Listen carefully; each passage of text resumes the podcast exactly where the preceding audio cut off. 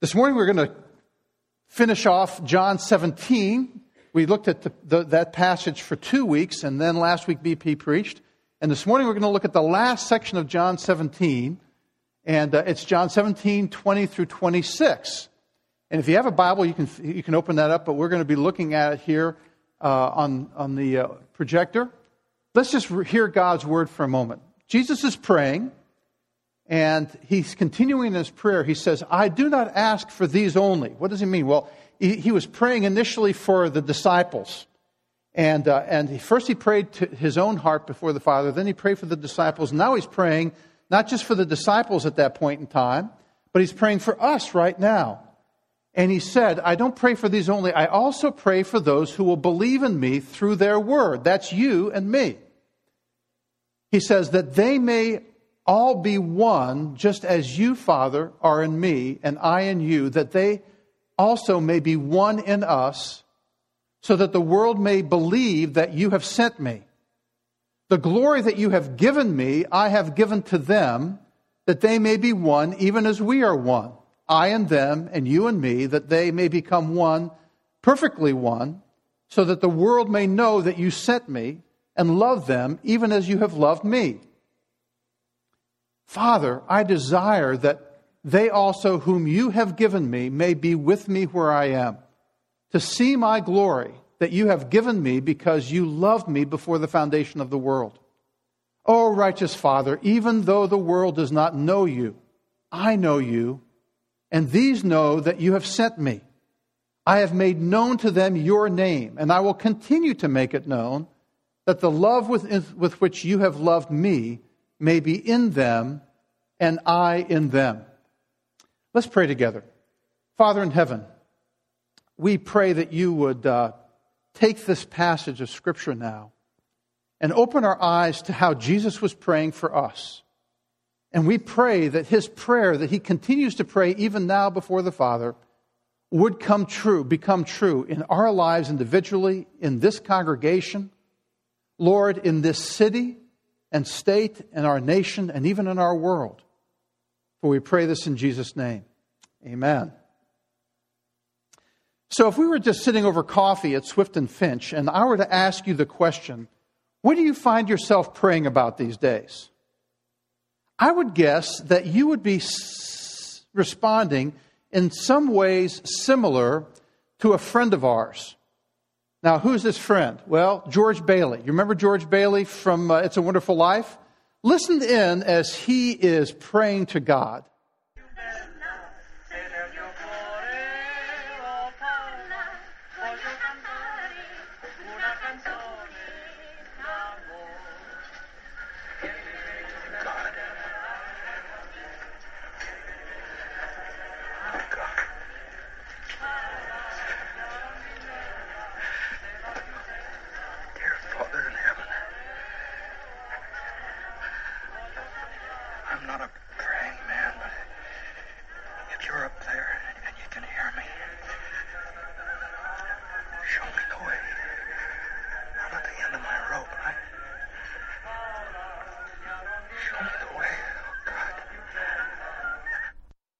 If you couldn't quite catch that, what George Bailey has said is, I've made a mess of things and I need your help.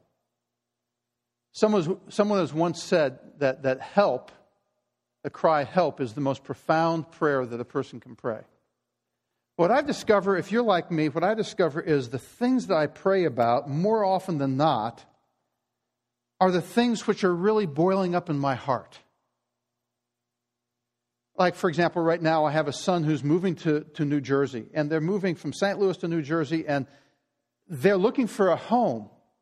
And they're looking for a home where there's enough room for their family, and there's the school system for their kids that they want. And, and as they've been just sharing about this, you know what it's like trying to find a house. And to go through that process within their price range, that's just been on my heart. Been praying for. This morning, my other son and his family got on board a plane to go on a trip to Vancouver, British Columbia. And so I, have just been praying for them. They're on a plane right now. And that's just, that's just on my heart. We pray for the things that are on our hearts, just like George Bailey was saying. I've, I've made a mess of things.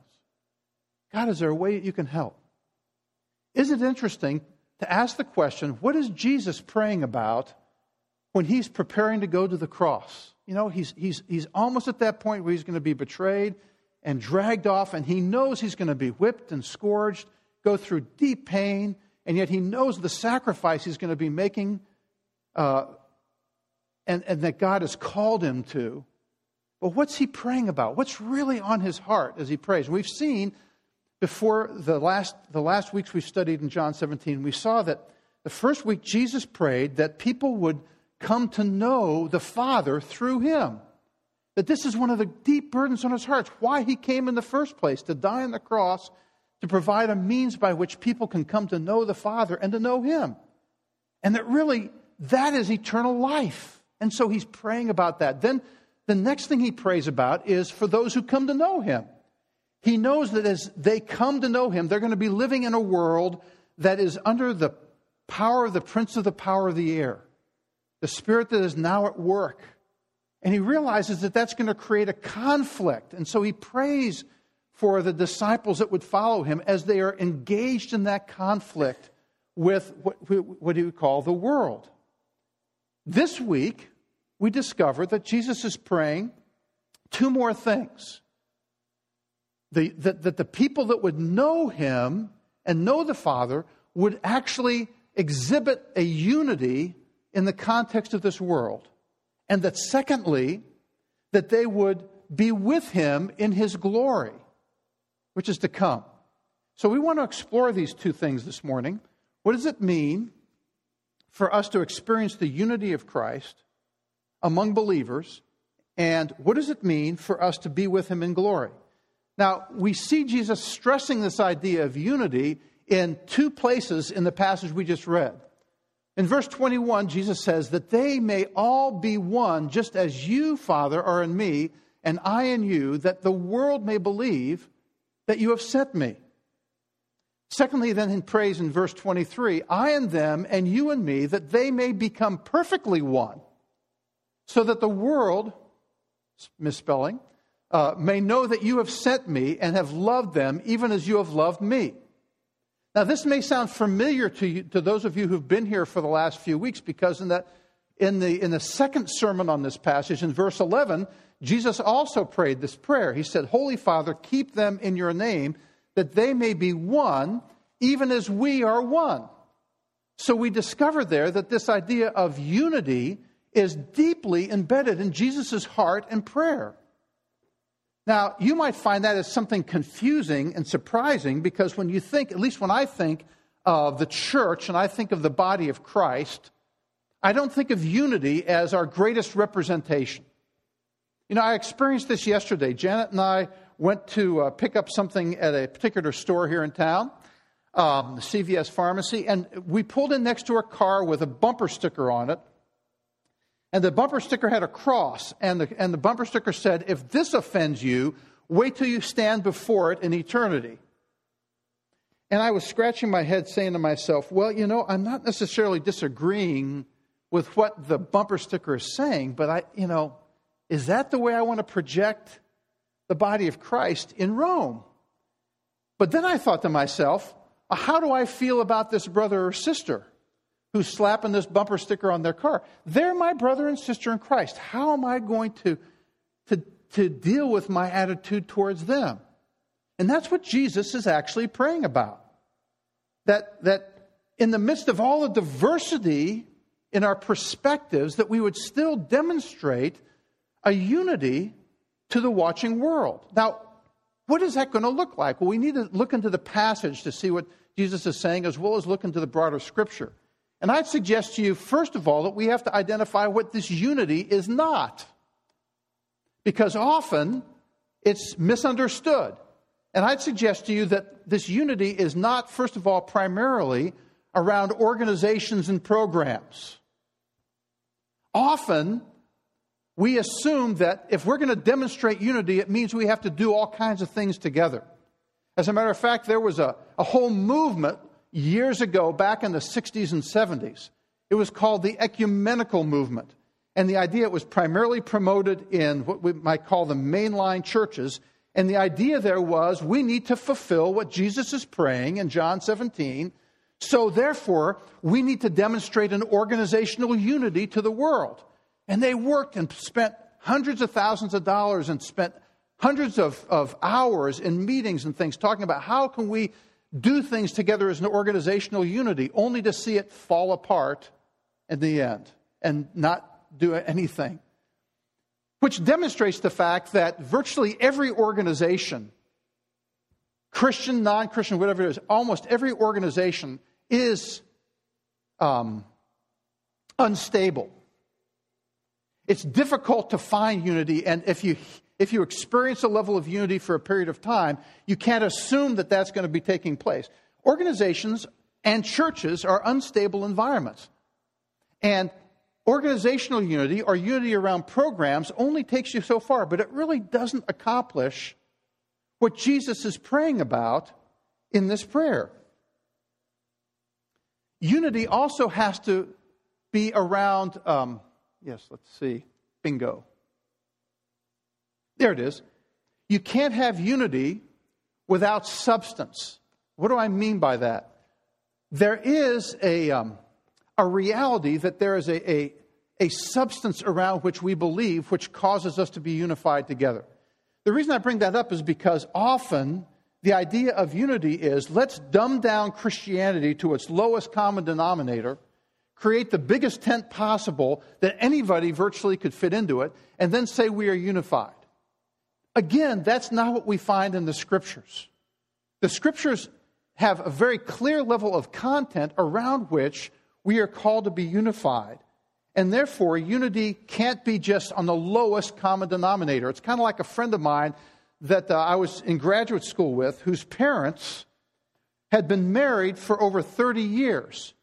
But a good 20 plus of those years, they'd lived in different rooms and lived completely separate lives. But what they wanted to do was to project to the watching world that they had a marriage. So they lived together in the same house, but if you were to know them or to talk with their kids, you'd realize that there's really no marriage here at all. There's no substance to this form that they're trying to present to a watching world. Similarly, in the body of Christ, our unity has to be around a significant, a significant level of substance. So let's move on and say if this is what unity is not, that is, if it's not just kind of the lowest common denominator, and if it's not around organizations and programs, what do we find in the scriptures that our unity is around? Well, our unity, as Jesus is speaking about it, is a spiritual unity. He says that they may be one just as you, Father, are in me, and I am in you, that they may be in us.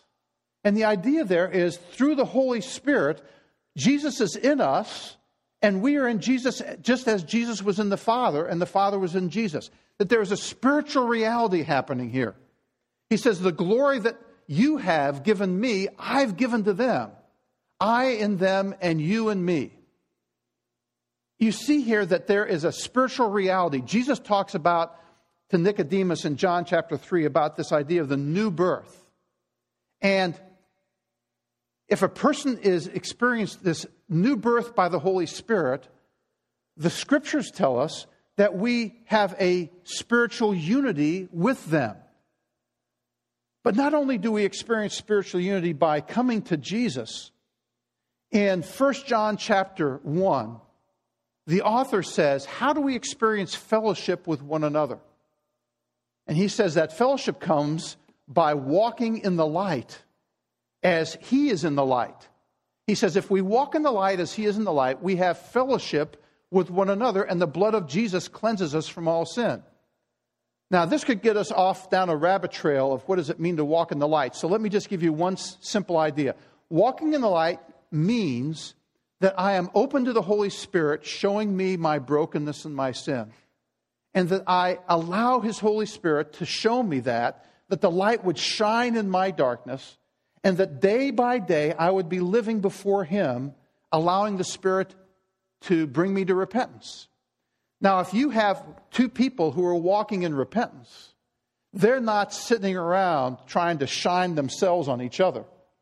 They're acknowledging their brokenness to each other. And Jesus says through John that if we are broken before Him, we have a unity because we're all living in forgiveness. So, what it means to have spiritual unity means to have come to faith in Christ, but it also means to be walking in the light together.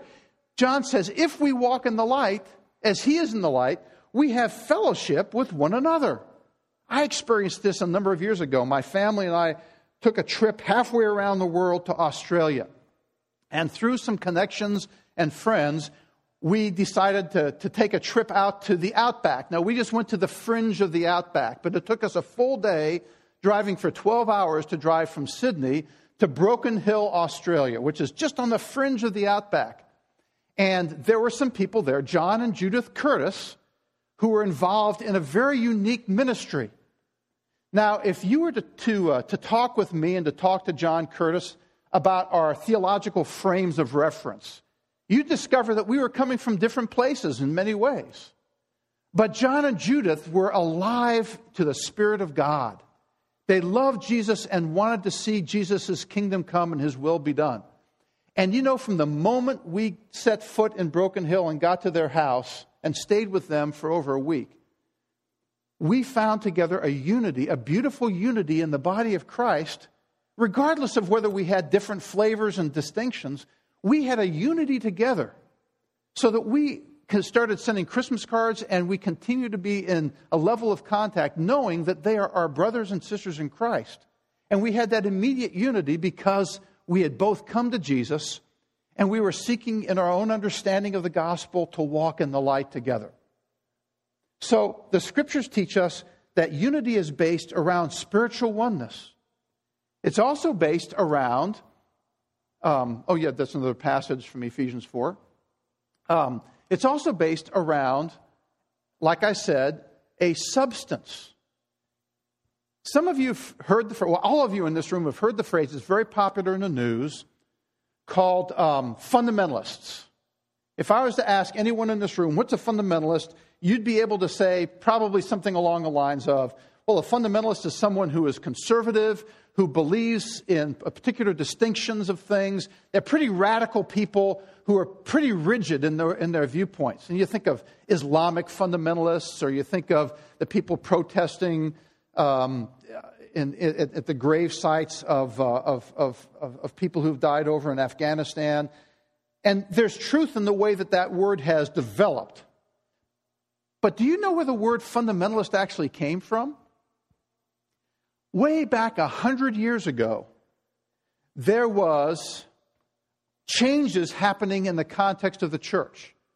People were watering down the truth of the gospel. And so a group of people got together and said, we need to share what are the fundamentals of our Christian faith. And they wrote four booklets, which ended up with 90 essays in them, which ended up talking about what they would call the basic fundamentals. And people from Episcopalian to Baptist and everything you can imagine in between contributed to these 90 articles. And they said there are certain basic beliefs that we think are necessary to demonstrate our unity in the body of Christ. And that's where the word, the fundamentals came from. The idea of fundamentalist is what's our basic foundation of unity? We could say that it's the Apostles' Creed. We could say it's the Nicene Creed. There's numbers of creeds that have been written. And I'm not going to go through the different fundamentals here, but to simply say that in the context of the church's life, Unity in the body of Christ has been discovered around a mutual coming to faith in Christ, walking in the light, and holding basic convictions together. That's what we're talking about when we think of the unity of the body. Now, how is the unity of the body supposed to reveal itself? What's the result of unity that Jesus talks about when he prays for this? This is when it really, the, the airplane really lands for us as a church here in Rome, Georgia. Remember, one of our key distinctives, you hear it almost every Sunday from BP. He says, We desire in this church to see the kingdom of God, the invisible kingdom of God, become visible in Rome, Georgia. That conviction really is based upon these verses in John. Listen to what Jesus says.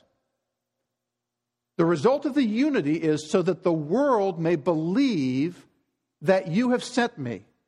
And then in verse 23, he says, So that the world may know that you have sent me and loved them, that should be them, not the, loved them, even as you have loved me.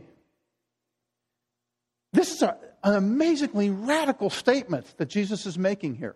First of all, what does he mean by the world? That the world may believe that you sent me, that the world may know that you have sent me and have loved them even as you have loved me. We saw a number of weeks ago that the word the world in John and in, in this passage can mean many different things. It can mean everybody in the world. It can mean a few people in the world. It can mean those who are under the prince of the power of the air, those who aren't believers. It can mean many things. Here, what Jesus is saying in this passage is that the world are those who, are, who do not have a relationship with God. Those people who are living in this world who don't know God, who haven't experienced that spiritual re- re- reawakening.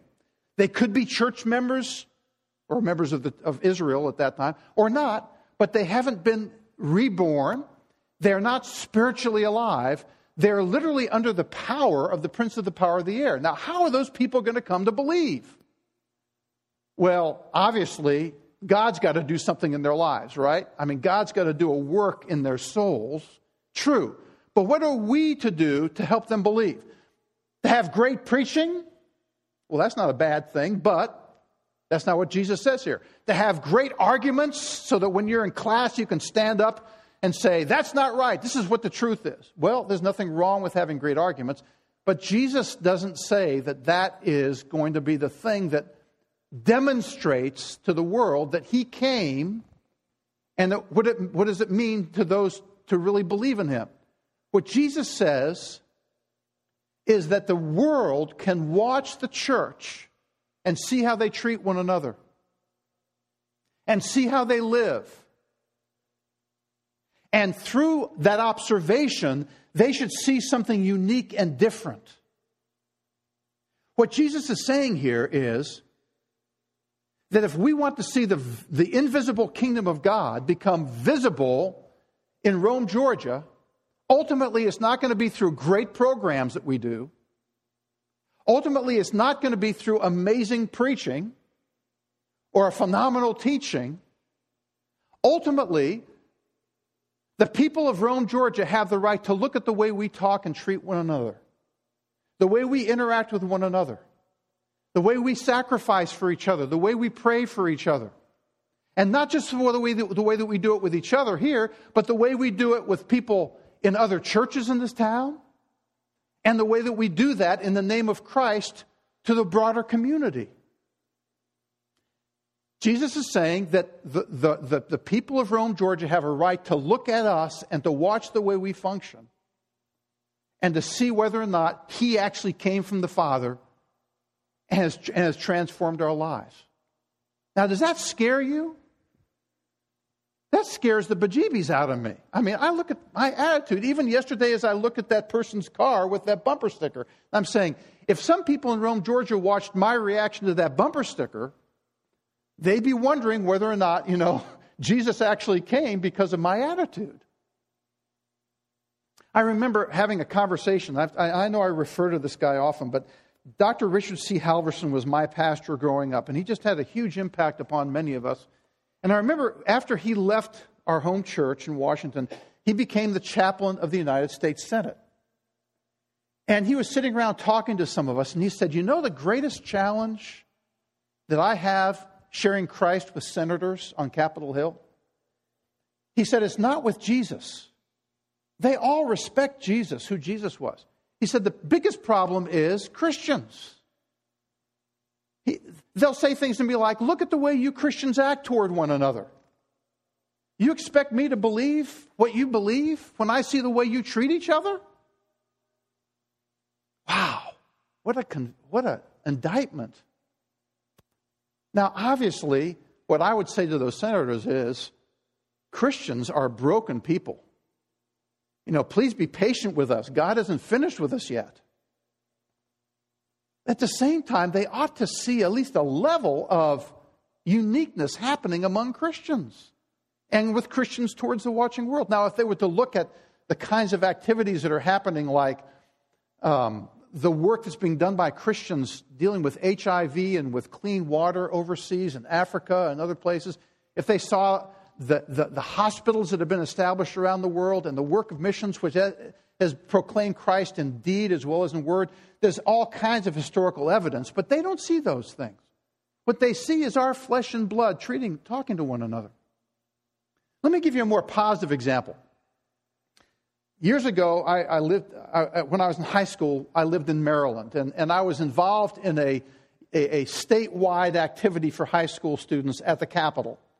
Well, it just so happened that a friend of mine that I had known through some football camps, a football player at, at the academy, at Naval Academy, uh, was in his, his, senior year, and I said to a friend of mine, "Let's we have a break. Let's go over to the Naval Academy and see if we can find Bruce Bickle." Okay, and Bruce Bickle was on the on the Naval Academy football team, so we said, "Let's go over there." So I go over there, and we're walking on the campus, the post, whatever you call it, at the Naval Academy, and we kind of not we don't know where we're going or what we're doing, and this midshipman comes up to us and says, Can I help you? Yeah, we'd like to find a guy named Bruce Bickle. Is there any way to find Bruce Bickle here? You know, we're just a couple of high school kids. We don't know what we're doing. There's thousands of midshipmen, but we're dumb enough to think we can go find him. So we, uh, can, can, you help us find Bruce Bickle? And, he, and you know what he did? He looked at us and he said, Are you Christians? And, uh, you know, again, in my senior naivete as a senior in high school, I said, Yeah, we are. Are you? And he said, No. But if you're a friend of Bruce Bickle, everybody at the Naval Academy knows who he is and they know he's a Christian.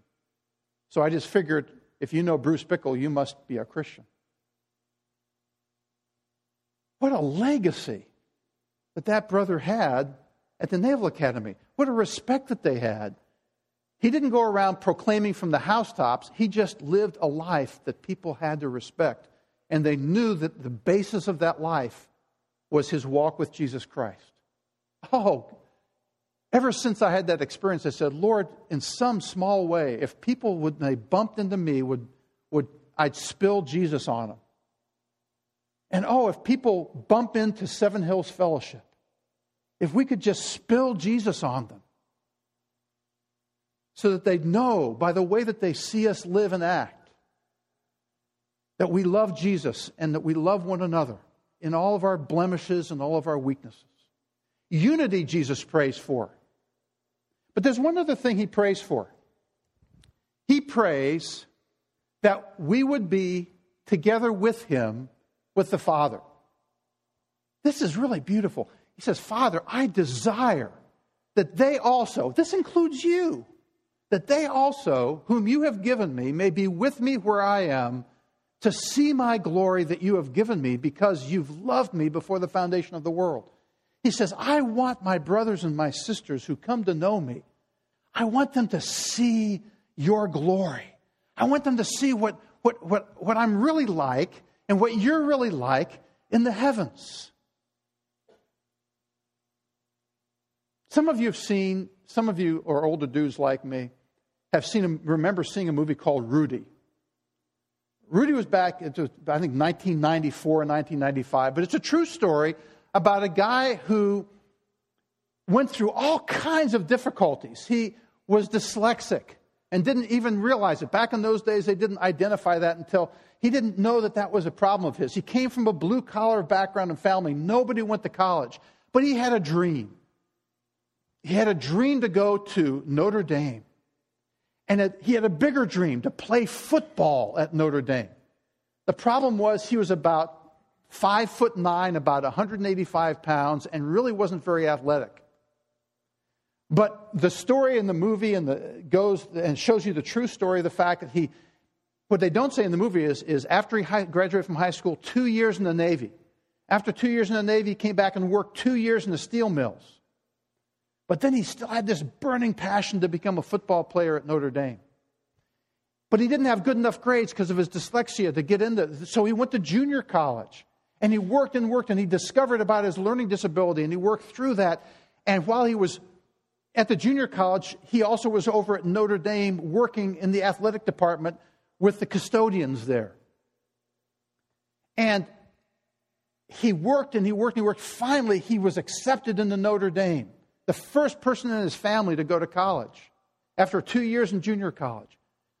And he was dumb enough to go out and try out as a walk on on the football team. And you, as you read the story, you see he was allowed to stay on the, on, the, on the squad that worked out with the team, but he never was dressing up on the team for all the football games. And for the years, he would work out and he would be basically a, a, a tackling dummy. He would be part of the, the, the, the squad that, that went out there and let basically get beaten up by the varsity in order to practice for the game that week. And finally, at the, at the very last game of his senior year, the coach lets him suit out for the final game. And you can just imagine on the TV how they're making this big deal. And, and the team voted to let him run out first on the field. Now, the interesting fact is do you know what Rudy, in that movie and also in the true story, what his deepest desire was? It, he, he had this passion all of his life to play football. But his deepest desire on the Sunday that he, I mean, on the, on the week that he was going to dress out was for his family to be in the stands. He wanted his family to be there. Not to say, I told you so, but to rejoice with him. And as you watch the movie, you see his dad and his brother, and they're just going crazy seeing their son down on the field, suited up. And then in the end of the movie, he makes the last tackle in the game, and it's dramatic, and they carry him off on their shoulders. But the important thing is, you see, Rudy's desire was for his family to see him after all he had been through. And that's exactly what Jesus is saying here. He's saying, Look at all that I've been through. Taking on human flesh, becoming a servant. I'm about to go to the cross and die. And now, what is his greatest desire? He says, I want the world to see this. I want them to see it through the visible unity of the body. But then, more than anything else, I want my brothers and sisters to be with me in glory. That's what Jesus' prayer is for you and for me. And just stop for a moment. Imagine what it's going to be like to see Jesus. And then imagine what it's going to be like to see other brothers and sisters, family members, friends, people historically who've gone before us and all of us gathering together around the throne and worshiping Jesus together. The unity of the body of Christ in its final example in the heavens. Hallelujah. Jesus' prayer for us that we would be one so that the world would know and that the, then we would be with him. Final last story Yes, it's going to work. It will work, yes. I believe it's going to work. I didn't turn it off. Here it comes. I want to show you some pictures here. There it is. Anybody recognize that picture? This is one of my heroes from the 20th century. A guy named John Stott. John Stott was a godly brother in Christ, an Episcopal rector, a writer, very involved in world missions. And I always loved his work. And I had the privilege years ago to be in a class, one semester class with John Stott, teaching on the Sermon on the Mount. And one of the first things John Stott did in the class was talk about somebody else. You can't see this picture as well, but that's a fellow by the name of Dr. Martyn Lloyd-Jones, who was a preacher in Great Britain. And Dr. Stott uh, assigned us Dr. Lloyd-Jones's book on the Sermon on the Mount. And he got up and he said, This is the greatest book that's ever been written on the Sermon on the Mount. And he said, It's been written by the preeminent preacher of the 20th century, Martyn Lloyd-Jones. Now, folks, for John Stott to say that Martyn Lloyd-Jones is the preeminent preacher, I mean, that's like gold standard, okay? And so I'm going, wow, this is amazing. And then one day I had the privilege while he was teaching to have dinner with Dr. Stott. He was just sitting over in the cafeteria, and I went over there and I started pumping. But I said, Tell me a little bit about Martyn Lloyd-Jones. And he just went off on it. He just talked about how much he respected Lloyd Jones and how much he appreciated him and what a great influence he'd had on Great Britain, but also in the whole world. So I'm thinking, boy, this is fantastic.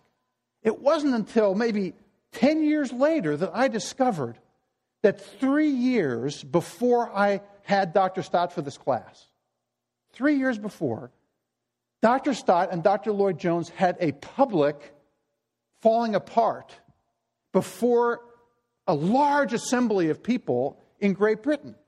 It turned out, without getting into all the weeds, that, that Dr. Lloyd Jones had been invited to speak before this large assembly, and he called all the Episcopalians, all the Anglicans in the, in the, in the group, to leave the Anglican Church for various reasons. The next day, Dr. Stott got up in front of this very same group and disagreed with Lloyd Jones and said, This is the reasons why you should stay in the Anglican Church. Oh man, tension disagreement, struggle. But here, Dr. Lloyd, uh, Dr. Stott gets in front of our class and he assigns the book by Dr. Lloyd Jones and says this is the preeminent preacher of the 20th century and highly recommends the book. I discovered later on that Dr. Lloyd Jones and Dr. Stott got together for a meeting. And to quote what happened in the meeting, according to Dr. Stott. Dr. Stott said, Some people feel like we are in disagreement with each other and not in fellowship together. And Dr. Lloyd Jones says, Oh, I know, it is absurd, isn't it? People are very mischievous. They can't distinguish between principles and personalities. You know what he's saying there? Yes, we disagree over this issue, but we love each other. We're brothers together in the same body of Christ, and overall, we support and encourage one another and stand together for the gospel. So, yes, there's going to be disagreements. Yes, we're going to have differences. But we need to walk in the light, to repent to one another. Where there are differences, acknowledge our differences, but where we agree together to stand together in agreement. Why? So that the world will know that we are his disciples that Jesus came in the flesh and is with the Father now and can't wait to see each one of us be with him in glory with him. Hallelujah. Thank you, Jesus, for your prayer. Let's pray together. Lord Jesus, it says in Hebrews and other places in the scripture that even right now you are at the right hand of the Father praying. And if you prayed this prayer before you went to the cross, it means you're praying this prayer right now. And I believe, Jesus, that your prayer is going to be answered. And part of that answer is our attitudes and our hearts today. And so I pray, Jesus, for each one in this room that we would be, begin to begin the, be the answer to your prayer. And that your Holy Spirit would open us up to your love and show us the unity that we have in the body of Christ. And we pray, Lord, that Rome, the people of Rome, and the people of the state of Georgia, and the people in the United States, yes, Lord, the people in this world would know that you have come and have died and have res- resurrected from the dead because of the way that we visibly care for one another. Oh, Lord Jesus, by your Holy Spirit, Break our hearts to know you and to walk in repentance. We pray this in Jesus' name. Amen.